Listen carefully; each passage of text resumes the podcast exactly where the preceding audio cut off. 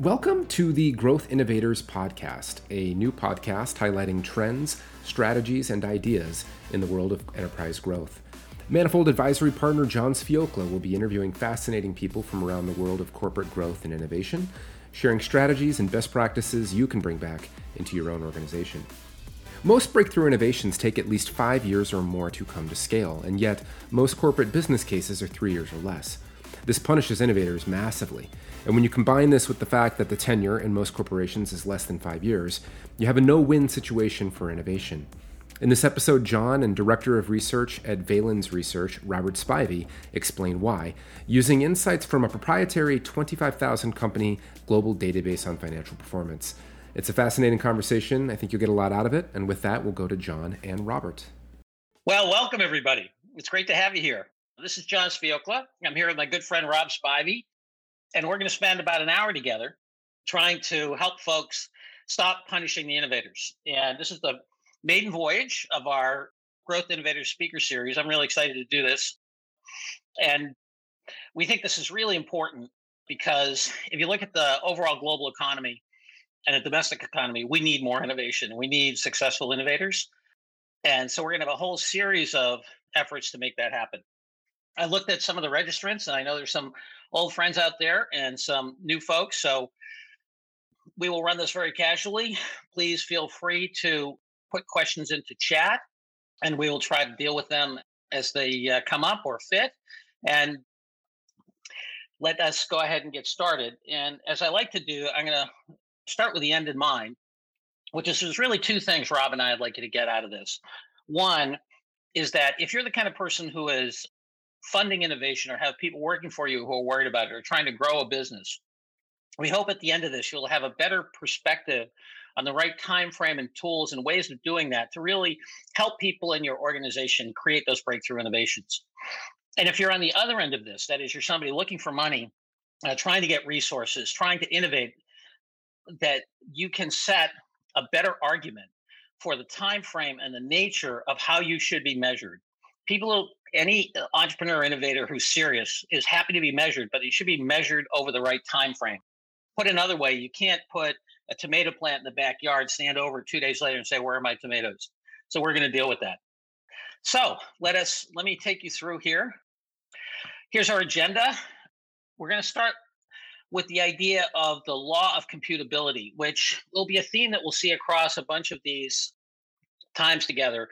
And fundamentally, I believe, and we believe at Digital Intent that the world is getting transformed by becoming more and more computable. And I'll explain what I mean by that. And that that is changing how you should innovate, where you should innovate, and certainly how you should measure innovations. Much more concerned for intangibles, which we'll get into in some depth today. So I really think of it as a framework of digital transformation where you should think about it. And also, if you can compute something that somebody else can't, you win in the marketplace. Second thing we're going to look at is the macro movement toward intangibles. And Rob's got some really interesting data based on over 25,000 companies globally that are updated quarterly.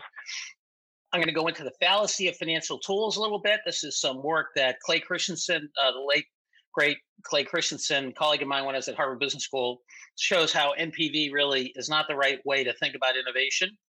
Or if you are going to think about it that way, you have to adjust it. We're going to do a little poll in terms of how long is your payback period at your company or your organization.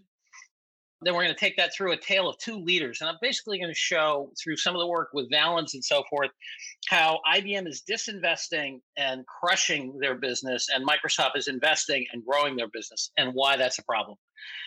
Then we're going to get very tactical. We're going to go from the broad to the narrow and get at how might you elongate or change the nature of the timeline in your firm so you can match it to value and get those resources that you need. I'll give you a quick idea of what we're going to do in terms of our next thing. Uh, we, we're doing these the last Friday lunch, lunch Eastern time every month. And we're going to talk about Toby Redshaw and tips from a corporate renegade, which will be our next one. And then Rob's going to tell us a fantastic story the rest of the story, as Paul Harvey used to say, on where did long and short come from in the context of stocks. So that's what it is. And then we'll certainly take any questions and contact information. You'll get these handouts. We do everything under Creative Commons license. Rob, anything to add before I dive in here? No, looking forward to the conversation. Awesome. So, just for those of you who don't know me, a couple of years ago, I retired from uh, PwC as chief marketing officer there. I was there for about eight years on innovation and things like that. Then I was a senior executive at uh, Diamond Technology Partners for about a dozen years. I was a professor at Harvard Business School before that. Rob, I'm so glad. I've known Rob for about 20 years. I'm delighted to be on our maiden voyage with him because in the apocalypse, Rob would be one of the guys I'd want in the canoe or in the ark because he is brilliant as he is resourceful. Now, he started out from Northeastern with a major in finance and then a minor in philosophy. And if we have enough time, you'll see that philosophy degree come out. And he started out in terms of being an analyst.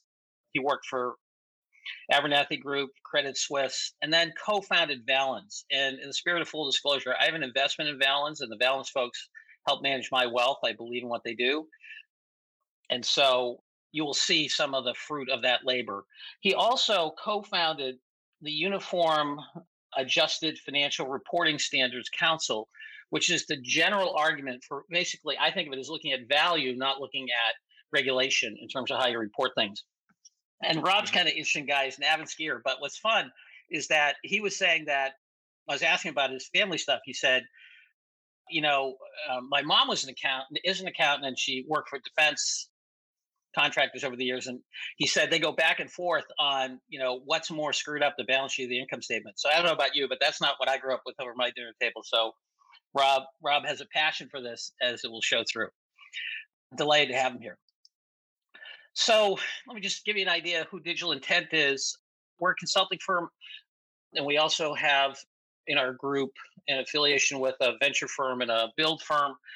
And our passion really is growth. And we use all the levers of growth, whether it's venture funding, business analysis, incubation, acceleration, and so forth. And we also have a number of academics, ex academics. So we also really believe in training and transferring of knowledge because growth is not an easy thing. It's necessary, but not easy. And here's some of the clients that we worked for. Let me start in on the law of computability. Think about what's going on in the uh, economy. The law of computability starts with the idea that there's a level of knowledge of the phenomenon of interest of the job to be done. How well do we know it? And think about that as categorization. We can say, look, that's a fast one, that's a slow one, that's an easy one, that's a hard one. That's categorization. Correlation. When you see the fast one, you also usually see the pink one right? Causation. Actually, the fast one starts to make the pink one happen. And those are three levels of knowledge. And kind of what's our level of knowledge of the task of interest? And the second thing is how digitized is the job to be done? Level of knowledge times digitization equals computability. Level of knowledge times digitization equals computability. And let me give you a specific example to bring this alive. Here's uh, one of the Google cars that they put around the uh, campus. And when the Google car started, and we heard this from Chris Urmson, the head engineer at the event called Exchange that I was running for, for Pricewaterhouse and for Diamond. And he's the senior engineer at the Google car. And in this, in my lingo around computability, the car itself was relatively computable, right? The physics, the electronics, and so forth. You could model the car in even the car in, in motion in terms of the behavior of the car. But the car's environment, where it was driving, was in fact not digitized. See the little thing on the top of this thing kind of looks like a, a hat on top of the car? That's a LiDAR, which is a laser scanner. And, and, the, and the early ones spun around and they paint the world with a with a laser and they collect 1.5 million pieces of data per second. That's the old ones. The new ones do much more per second. And what they do with that is they create a 3D model of reality that the car then drives through. So the challenge of creating the self-driving car was not the level of knowledge of the job to be done. We understand the physics of the environment. It was the digitization. And so by doing the the digitization, they could then start to create a much deeper level of knowledge. And so that's what I mean by computability. And you can look at the same thing, whether it's the way Progressive or Direct Line, Progressive in the US, Direct Line in the UK do life insurance issuance, or you start to look at how Uber or Amazon does forecasting of, of planning for inventory. They have a patent now where they ship inventory into a demand possible demand cloud. That's all about increasing the computability. And this is different than automation because with automation, you only get rid of the labor. With computability, you can get rid of labor or change the nature of labor, and you also get a symbolic description of the behavior, which has ongoing value, a great intangible. Lots more to say about that, but we will see. This notion of computability is really the heart, the beating heart of what is transforming commerce as we know it. And the reason it's relevant today is well, let me let Rob get into this in a second. The reason this is relevant today is that the more digitized and computable the reality comes becomes the more that traditional measures depart from economic value creation so the more digitized the more intellectualized the more intangible assets drive value the more the traditional ways we think about this are wrong and actually driving us pun intended in the wrong direction so, Rob, I don't know if you have any thoughts on that before you head on into this baby. No, I think yeah, I think it's exactly right. And if you look at, you know, one of the things that we focus on from a uniform accounting perspective, right? And the background around uniform accounting is this idea of cleaning up the financial statement so we can get an understanding of not what is the compliance exercise that is accounting, but what is what real economic performance of a business is. And what it does is it paints that exact same picture that intangible assets and that investment in innovation is getting more important relative to physical assets.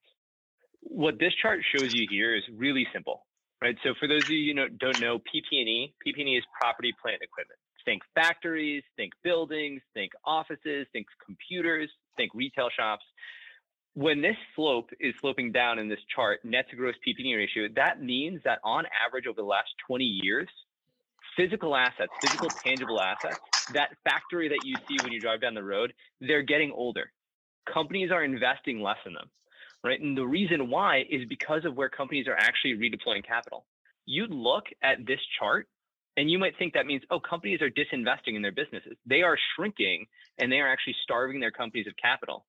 And yet, when we look at a real valuation, what the market Rob, thinking, Rob, can I, yeah, can go I ahead, back John. up one second? If you just back up a second folks, I want you to understand where this is coming from. So, uh, the things you're going to see going forward, most of them come from the following. Rob's company, which he helped found, has a, has about a dozen folks in the U.S. and has about 125 people in the Philippines who have Yep. been who have been trained in accounting for U.S. accounting and also for European and UK accounting. What they do is every quarter they update 25,000 public companies across all markets around the world. And they do the proper adjustments. So, you know, you're actually looking at an apples to apples comparison as you look at so any of these data and data I will show you, for example, I will show you how IBM has disinvested in R&D over the past 10 years to the tune of $5 billion. So they're harvesting the past. If those who are interested, you wanted to say to me, John, where did you get that number? I can go back to any cell in a matrix in a in an Excel spreadsheet back 20 Mhm. years and show you the original number as reported and then how that was adjusted to today's number so that you can actually do a apples to apples comparison. So this isn't I just want to tell you, Rob's not coming from the point of view of somebody who read The Economist and is doing this at an aggregate level. This is up literally from cell by cell of 20,000 companies over 20 years across the world. Okay, so just because Rob's fairly humble, I just want to let you know this is this is grounded, very grounded. Yeah, and just uh, yeah, I didn't want to put everybody to sleep, but for background, what we do is, as John said, for those 25,000 companies that we look at globally, we make over 130 different adjustments to financial reporting standards. These include things like we'll focus on here, like capitalizing R&D, things like how noisy mergers and acquisitions make accounting, things like stock option expense and the right ways to deal with that, non-operating expenses, cash versus non-cash charges, et cetera. Just for context of what we're doing, to be able to give this picture in a way that actually represents accounting reality. And so what's so interesting here is you see companies disinvesting in physical assets. And so you'd assume that's a bad thing. And yet, when we use the uniform accounting data to understand how the market's valuing companies, the market's actually paying a higher premium every single year for companies relative to its assets. What this chart is, we call this VA prime or valued asset prime. Very simply, what it's saying is when we take every single investor in a company and look at the value that all of them ascribe to a company, in this case, for the whole entire US, that's the enterprise value of a business. That's basically how much the company is worth in the market. Then we compare that to our cleaned up asset base, right? Once we deal with the idea of tangible and intangible assets and, and clean up the noise. And what we're seeing here is right now today, every dollar of investment that US corporates have put in their business, the market is valuing at $3.30. That's up from a dollar and 80 cents as recently as 2010, right? 1.8 to 3.3. Now, you might look at that and you might say, okay, this is because the market's irrational, right? I mean, we're in the middle of COVID and we've got valuations at all time highs and stock markets at all time highs. The market just doesn't get it, right? And what you might write and look at this, especially when you think about disinvesting in physical assets, the reality is, though, the fundamentals back up where the market's going. So this chart again is another way that we look at not what the market thinks a company is worth, but how profitable is a company really. This is return on assets. So we look at all US corporates and we look at what is the cash they're throwing off from the investments that we're making that they're making. And we're seeing this is rising towards all-time highs. And why? You'd say, how could this be happening if they're not investing in their businesses? It's not because they're not investing in their businesses. It's because they're changing the buckets they're investing in. They're not investing as much in PP&E anymore because they understood that I can't earn a high return as high return off of my physical assets alone. Instead, what they're doing is they're redeploying that into intangible asset investment too, which is what we can see when we look at the exact same chart we looked at before for PP&E, for property, plant, and equipment, but we look at it for R&D investment. One of the things that we do with all of the 130 different adjustments we do is we understand the idea that R&D really is an investment. And this is one of the things that John that John and I are going to talk a lot about during this call. The idea is if you think of R&D as an expense, you are missing one of the most important investments you're making as a company. And if you don't correctly capture that investment, you won't have a really holistic picture of how good is your company really doing.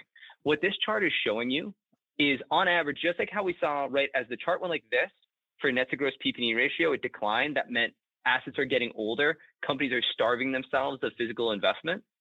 For R&D, we're seeing companies invest more in R&D over time for context, just in terms of scale, by the way, that move from let's say 2014 when we were at a 63% net to gross R&D investment to 66, that represents 1.2 trillion dollars of incremental investment in R&D over that period. So this isn't a small sliver of what companies are spending on, but this is just a fraction of what we talk about intangibles. And it's this change in how companies are spending and how that spending is impacting profitability and market valuation, right? And how the market perceives you but if you're not looking at it the same way the investors are, the market is looking at it, you're not going to be communicating the same way. And if management isn't thinking about it that way, you're going to miss out on the opportunities the market's going to reward you for most. And it speaks from the macro. John, I hope that wasn't too long, but I just wanted to give everybody context there. No, it sounds good. And I just want to double check. The software told me that folks can't hear me. Could uh, Phyllis please just tell me if you can, if you cannot hear me, or there's an issue in the chat public chat. Thank you. So the just wanted to give folks an idea on a company by company. Well, first of all, Rob said the 1.6 trillion. I think you said. 1.2. Yep. 1.2. Sorry. Do I remember right that the U.S. GDP this year is about 17 trillion? Just to give that some perspective. Yeah, it's probably closer to 20 trillion at this point, I think. But yeah, exactly. Okay. Okay, closer to 20 trillion. Anyway, just to give some perspective the other thing is underneath this, if you go company by company, sometimes the adjustments don't make much difference, and sometimes they make a lot of difference. So, in the mm-hmm. past, for example, I you know think about three four years ago, Facebook's reported return on assets was 13, 14, 15 percent somewhere in there. Their actual return on assets, properly adjusted, was about 60 percent. That is six zero percent. So it varies a lot by company. And what you're looking at here again is the aggregate uh, across all these different companies. So, question here is PP&E concentrated into the hands of specialized companies. So, assets are too expensive, so people are outsourcing manufacturing. Good question for Merrick. Good to have you here, Merrick. Absolutely. Yeah, it's a great question, and it really is. The reason why we look holistically at everything, and also if we were to look at, say, if you were going to say China's factory Asia, right? Or are you going to say elsewhere in the world that where that companies are basically pushing off their PP&E to somebody else? The reality is you see this trend throughout most of the world. So if we look at right the contract manufacturers in Singapore, in China, in Taiwan, even I mean to a certain extent the rest of Southeast Asia and, and on to India, you can see that you're not seeing surges in PP&E. It's not like we're just moving, right? The cup is not that we're just moving and pushing things around the table. It's in reality an overarching trend here where things are going. So it's a great it's a great question though. Yeah. Yep. Yeah, I, one of the benefits of doing this is a global database too. I think you know. So mm-hmm. now if there are any other questions on the macro level, please feel free. We'll again return to this and, and really feel free to ask any questions as we go along.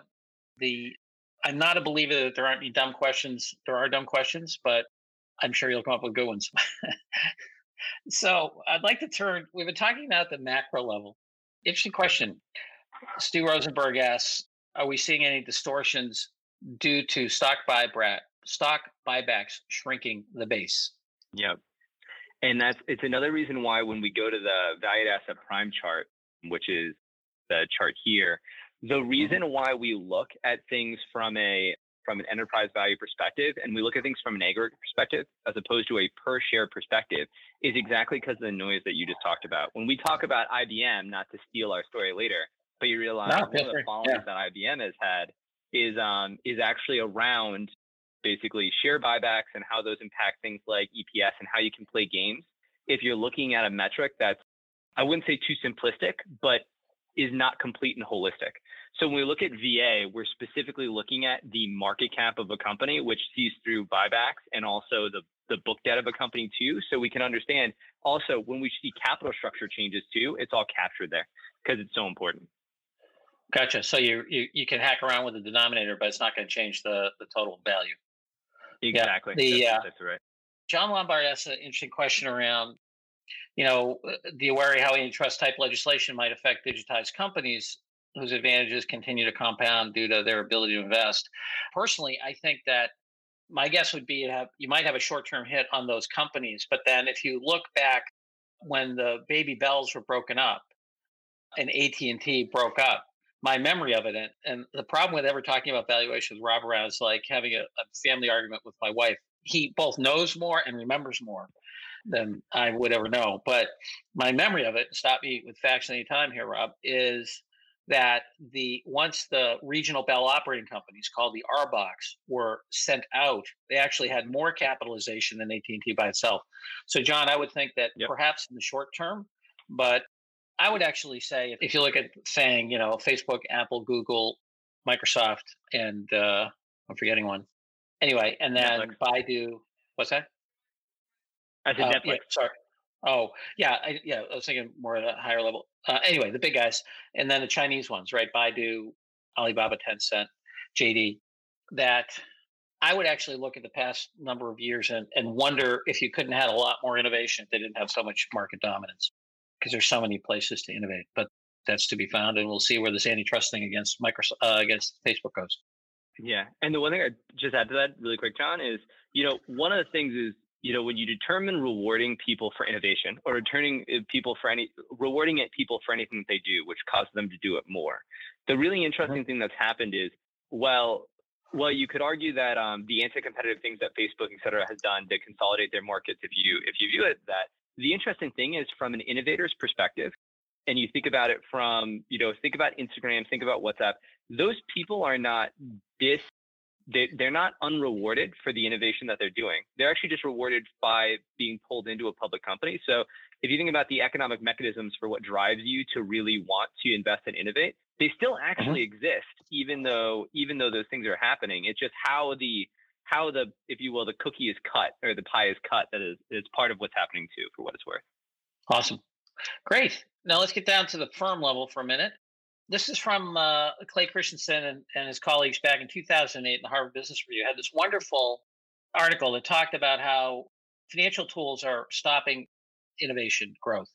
And this to me highlights a couple of really important things and we'll add to it so you see on the top level here, it's the projected cash stream from investing in innovation. We've all seen these, you know, may have a hockey stick to it, may not, right? The, that's A as it goes up and up and up. Now, B is the assumed cash stream from doing nothing. But anyone who thinks about it a bit or looks at the numbers over time as uh, you know any investor would is you see a fade rate, right? Unless you keep reinvesting, you fade back down to the normal return at a company level and then within a market as well, right? You can't it's it, unless you have monopolistic power or, or any number of certain you know unique dynamics, you're going to see competition. And so the more likely cash stream is actually not B, which is assumed to be flat, but C, so when people go for money and they look at this kind of cash flow or net present value, it assumes the comparison between B and A. That is between the steady cash stream of today and the projected cash stream.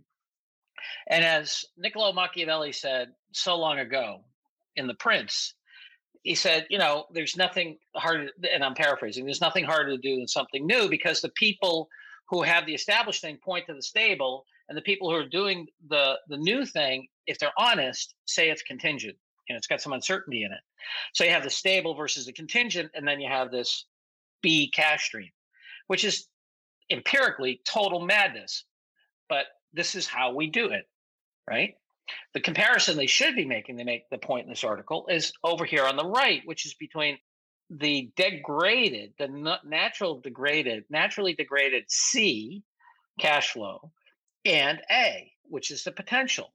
And as Ted Levitt said so brilliantly in his book, The Marketing Imagination, he said the natural tendency toward all relationships, including marriage, is toward degradation.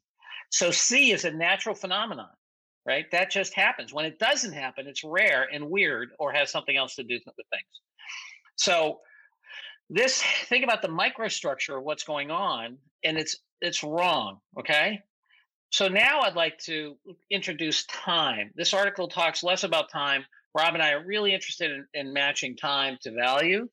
And so what I'd like to do now is to have a poll where we can look at what is the time frame that is typical in your organization or if you're an investor when you think about investing what is the when you look at a business case how long is it before there's payoff? What is the typical payoff time frame one year two years five years or seven years?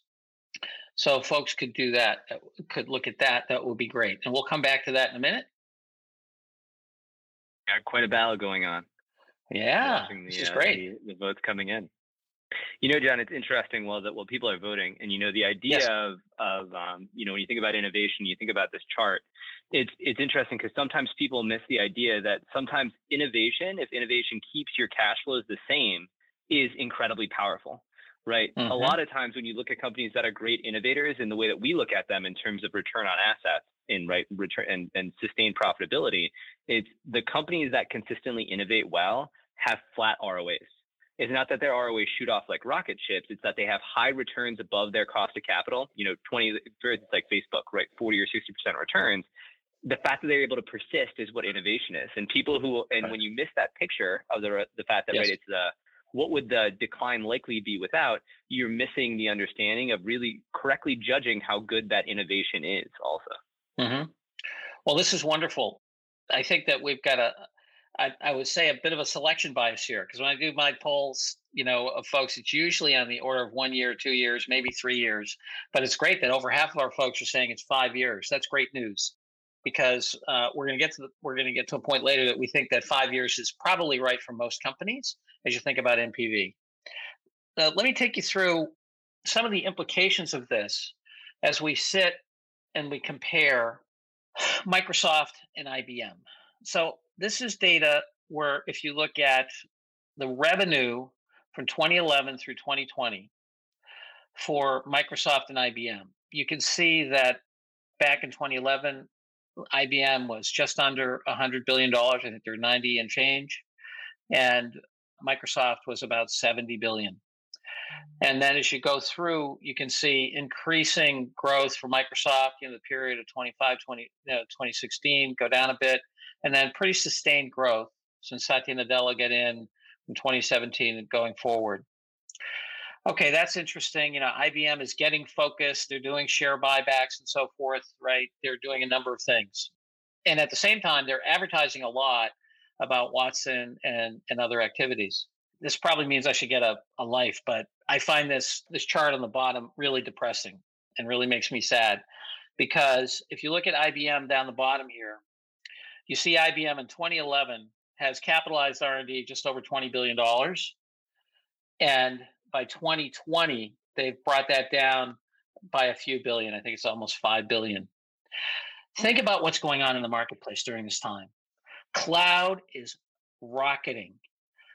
Mobile's going crazy there's a there's tons of customers who would really not like to buy cloud services from Amazon because gee, if I'm in the pharmacy business or I'm in the retail business or I own a mm-hmm. brand, do I really want to be buying cloud services from Amazon?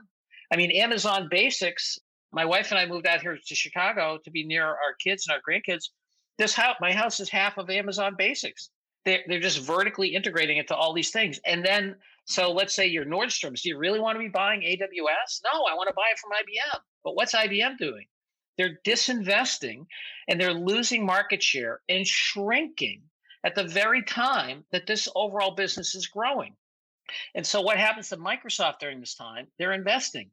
And you look at how much they're investing, their capitalized R&D went up over about 30 billion dollars. Now what is this? This is Surface, this is Azure, this is cloud, this is AI, this is new data centers.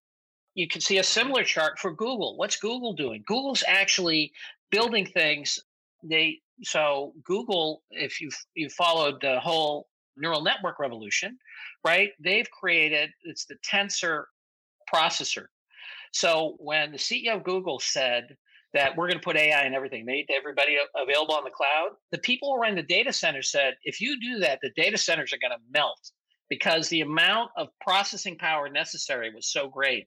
So they actually redesigned hardware, and now they're one of the biggest hardware manufacturers because they're they're creating very very efficient hardware chips to do the AI on the chip and their data centers are unbelievably efficient in terms of not uh, in terms of speed and cost per transaction, but also in terms of the electronic, the consumption of heat and electricity per million instruction per second.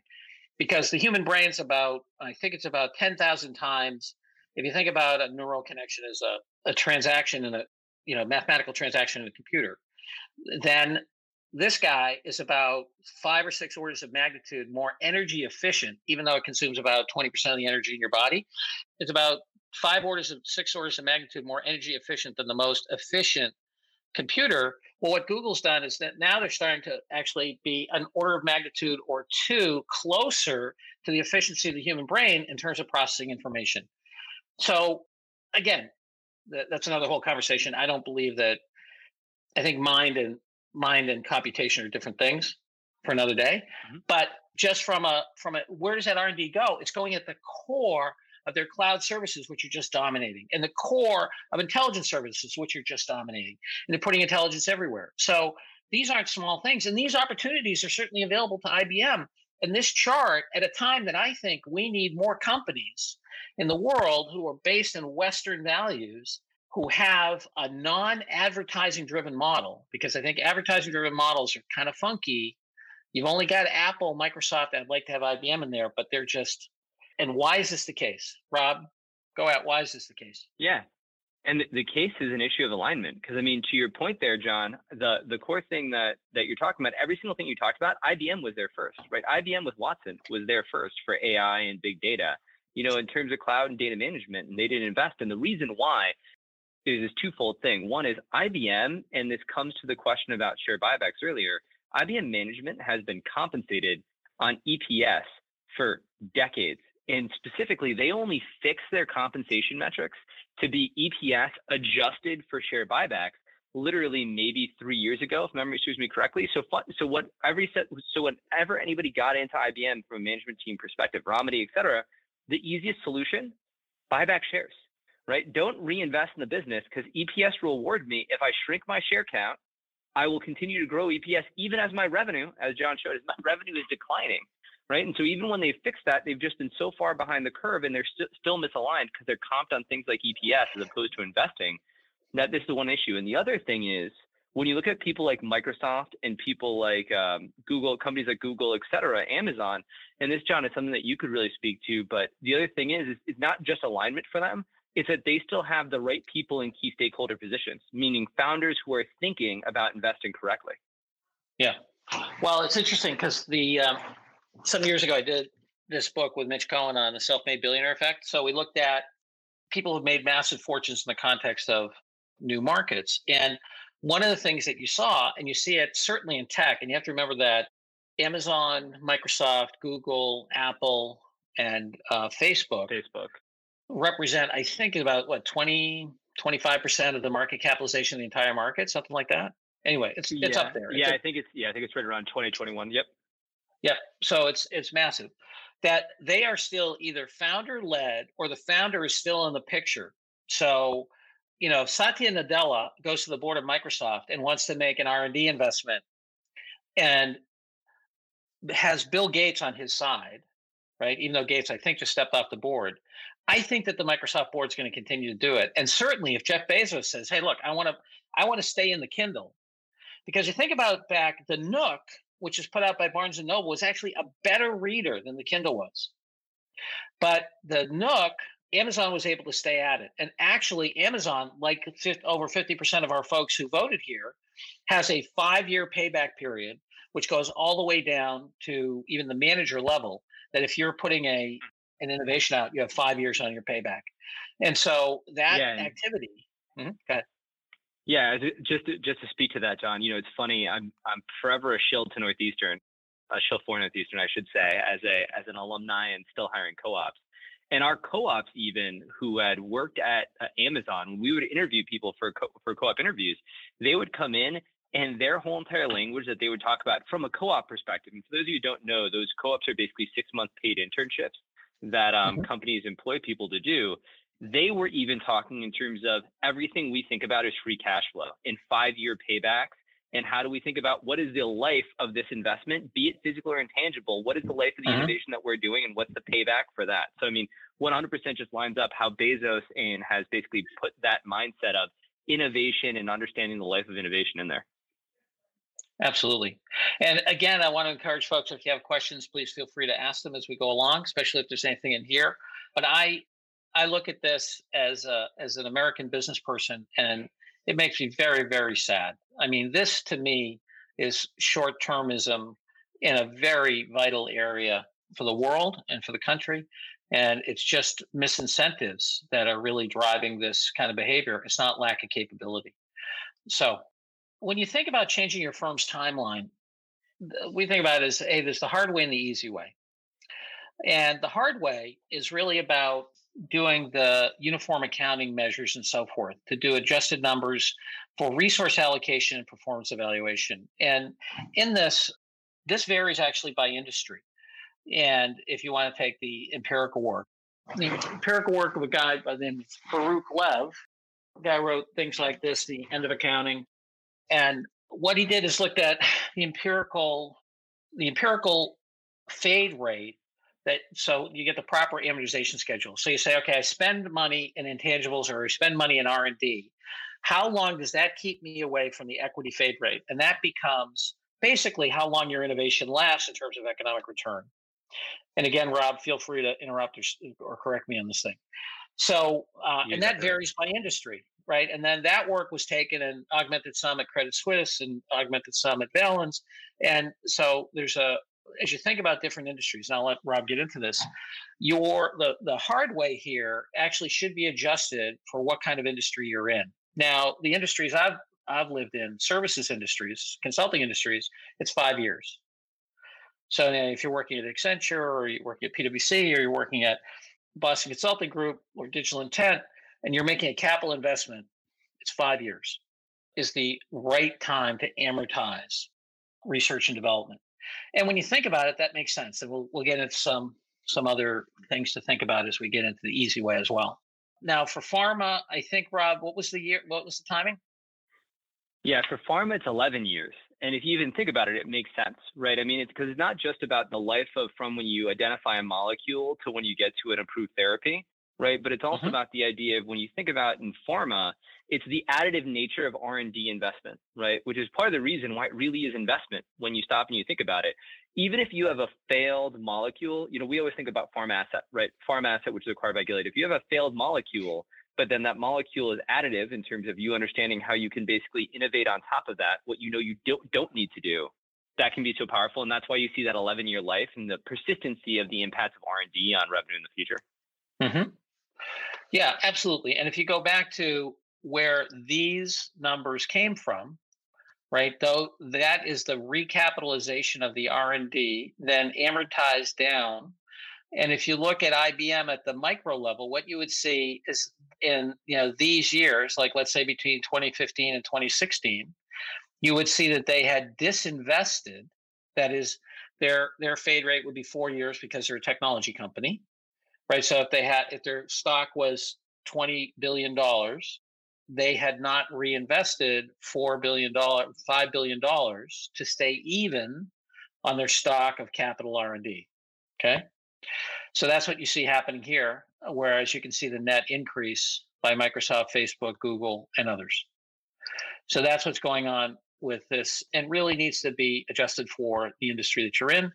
Across industries, using five years is not bad, except when you get into the you know highly researched ones like R&D. So okay, so that's the harder way.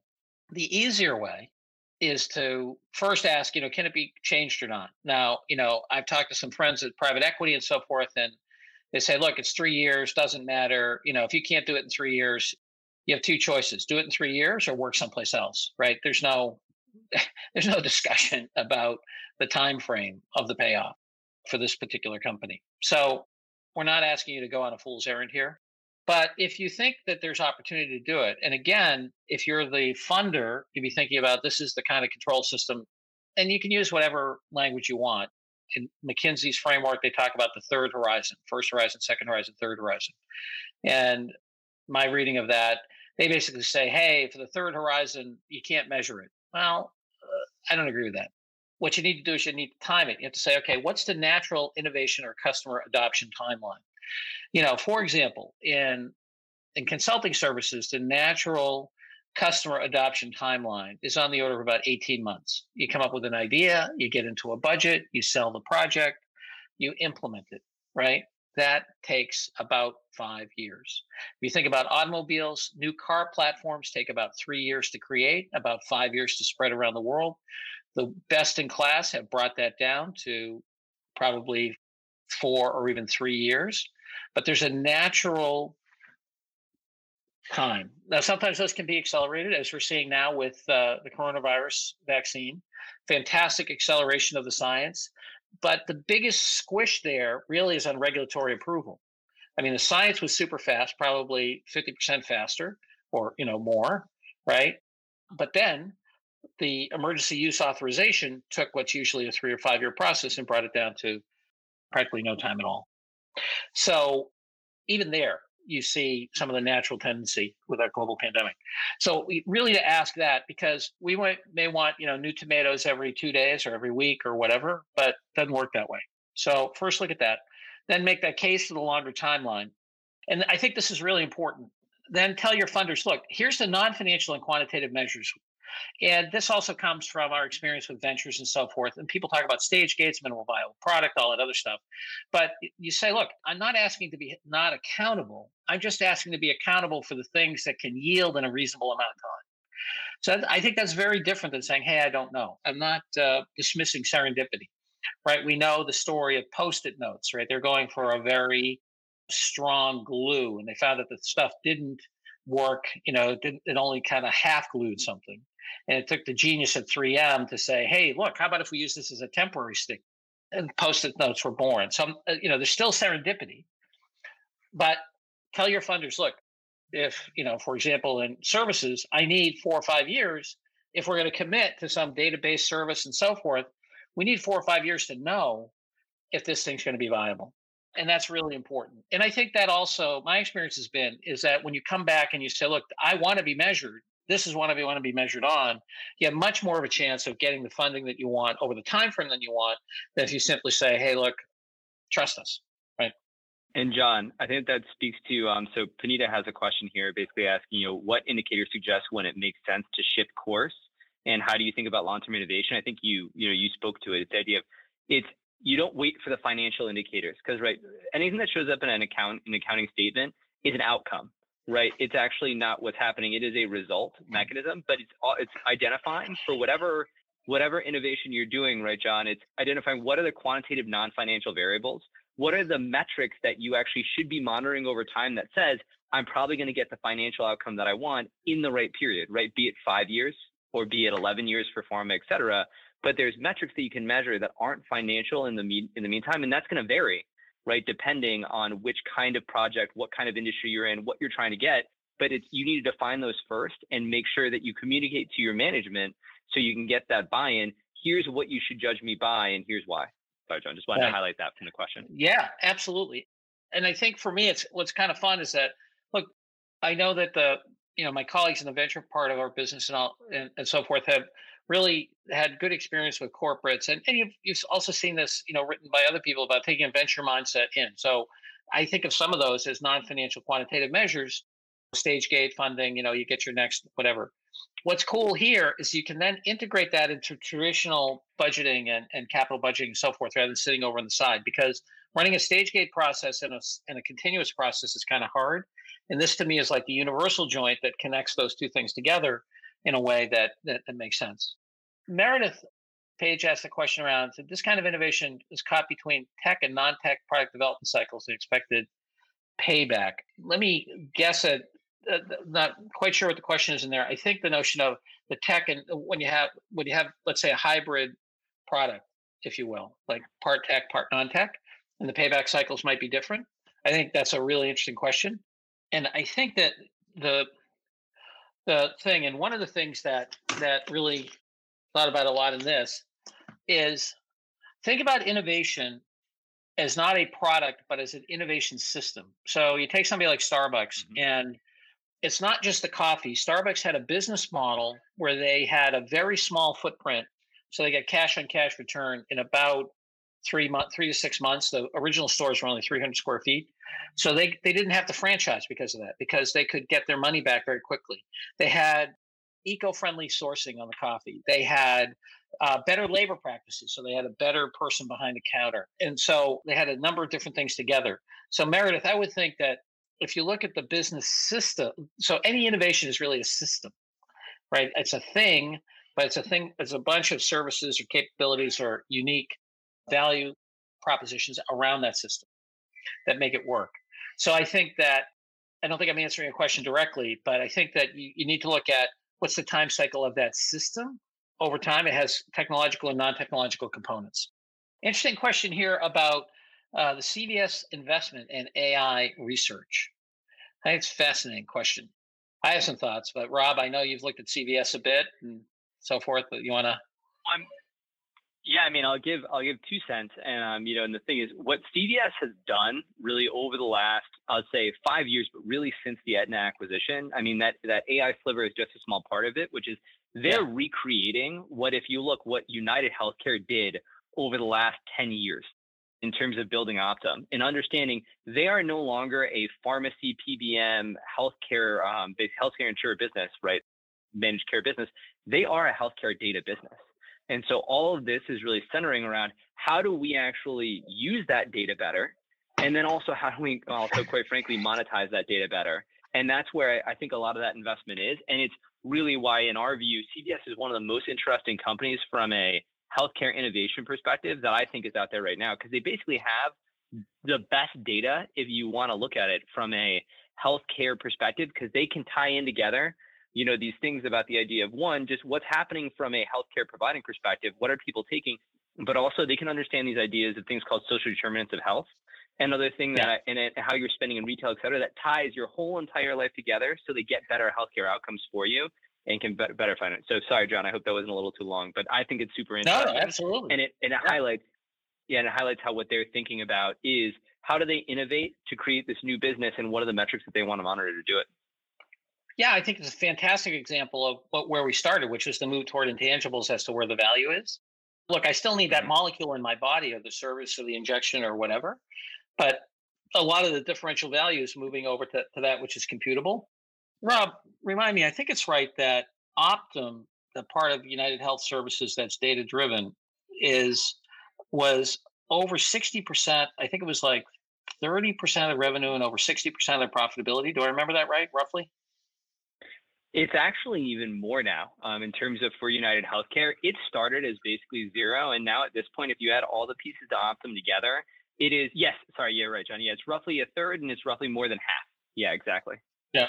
So, you know, you can, you can see that. So I think that, John, I think it's a, a really important investment for CVS you know, I think it's one of the things I think is going to be interesting is can they create the organizational system to take advantage of that? Because my guess is if they stay in their silos, they could get some incremental improvement, but they won't get the platform value, which will go to another question here in a minute about platform versus not platform investments. But, you know, one of the things the I'm getting goosebumps talking about this, which tells you just what a nerd I am, I guess. But, you know, one of the things that's amazing about companies that really understand this is that there's a if you can think about information in a modular platform way, and Amazon back in the 2000s, it was 2004 or five or something like that, Bezos sent out a memo, famous memo in the technical community that said, look, if you don't do things in a services oriented way, an SOA way, so that the person the, on the website is seeing the same thing that somebody inside would see, so you can publish and subscribe capabilities, then you'll be fired. Okay.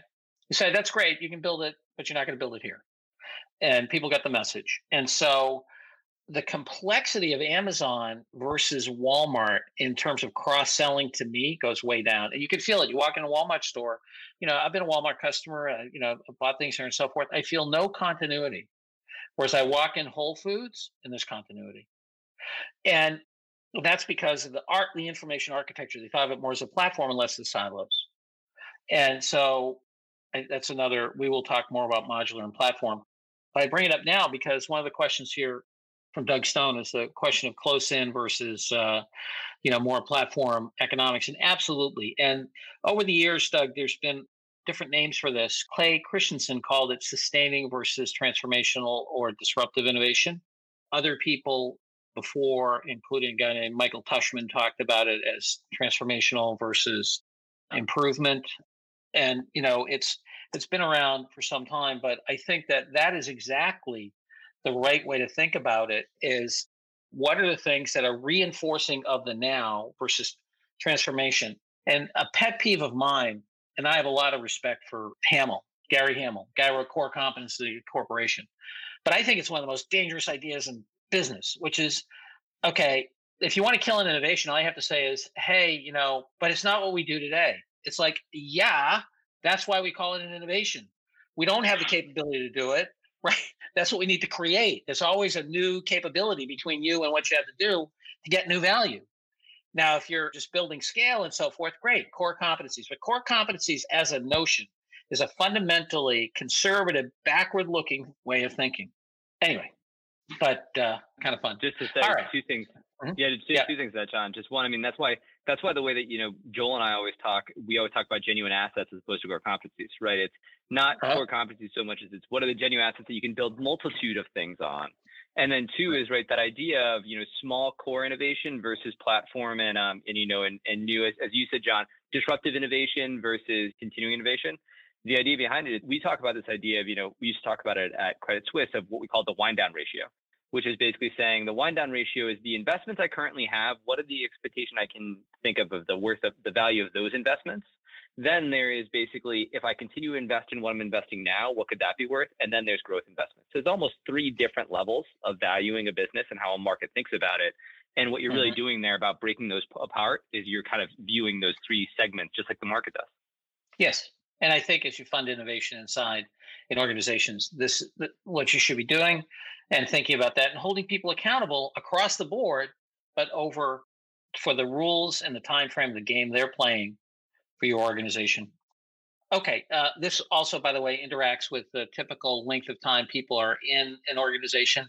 So the aggregate statistics are people stay in corporations for when you get past the very, very top, which can tend to be long tenured, depending upon the position. They're usually in and out in less than five years. So short time frames, short tenure, it doesn't bode well. Okay, so as we think about this, I'd like to end in a minute on a rest of the story thing. It's um, I'm going to let you finish this up here, Rob. So let me just give a quick signal to what's going on. Uh, I hope you found this useful. I know we've only got a couple minutes left. Let me give you an idea of our next one is going to be with Toby Redshaw. Those of you know Tobes, I think this is a fair characterization. Tips from a corporate renegade. Toby's been in a number of large organizations doing interesting things and understands how to both politically and budget wise really get interesting new things done. He's done a ton with 5G, and 5G is going to be a big part of this computability of reality. We've got a, an article we wrote with uh, Rob about growth innovators taking these ideas farther. And then the other thing I want to say is that the spirit of this in our launch here is if you want an intellectual doggy bag, you want to have a conversation about this topic in your firm, and you gather five folks together, which is half a minyan for those of you who have set, who have sat Shiva. Five folks together, we'd be happy to pipe ourselves in to have part of that conversation. And last, we are very focused on making this available. So we use the Creative Commons license here, which is share and share alike. You can reuse it and mix it. Just need to say where you got it from, but you're welcome to use any of the data and concepts in here. And Rob, you can end us with the last story in terms of where long and short came from. Absolutely. And so sorry, you may have heard of long and short. I know I'm going to be quick, but so um, you know you've you may have heard of long and short in the purpose of investing in stocks, and you may have wondered why don't we just say buy and sell? Why do we say you're long and short of stock? It all comes back from the Persian Empire, basically uh, centuries, if not millennia ago. And the whole entire reason why was the way that they would keep contracts was what was called a tally stick. This is also where we get keeping tally from. And what a tally stick was is you would mark out on the tally stick what basically was a contract to say what it was that you were that you had. And then you would break the stick in two. And the long part of the stick would be the stock, right? What you owned. The short part of the stick was the foil, the short. So the long part was owning something. The short part was owing something. And so those who owed it, those who were borrowers, those those who were do, who had to do something for the contract, they they were short, and those who had the who were getting the obligation, they were long the stock, and that's where both stock, tally, and long and short come from. Thank you, Rob. That's the rest of the story. Hope to see you again next month. And uh, please feel free to use this material. And we hope this is the beginning of a longer conversation about innovation and growth. And may you be long, great value. Thank you so much, everybody. Thanks, John. Thanks, Rob. That's it for this episode. For more information on how to drive growth at your own organization, visit us at manifold.group. And if you enjoyed the episode, we'd love a review on Spotify, iTunes, or whichever platform you use. Thanks so much for listening, and we'll see you next time.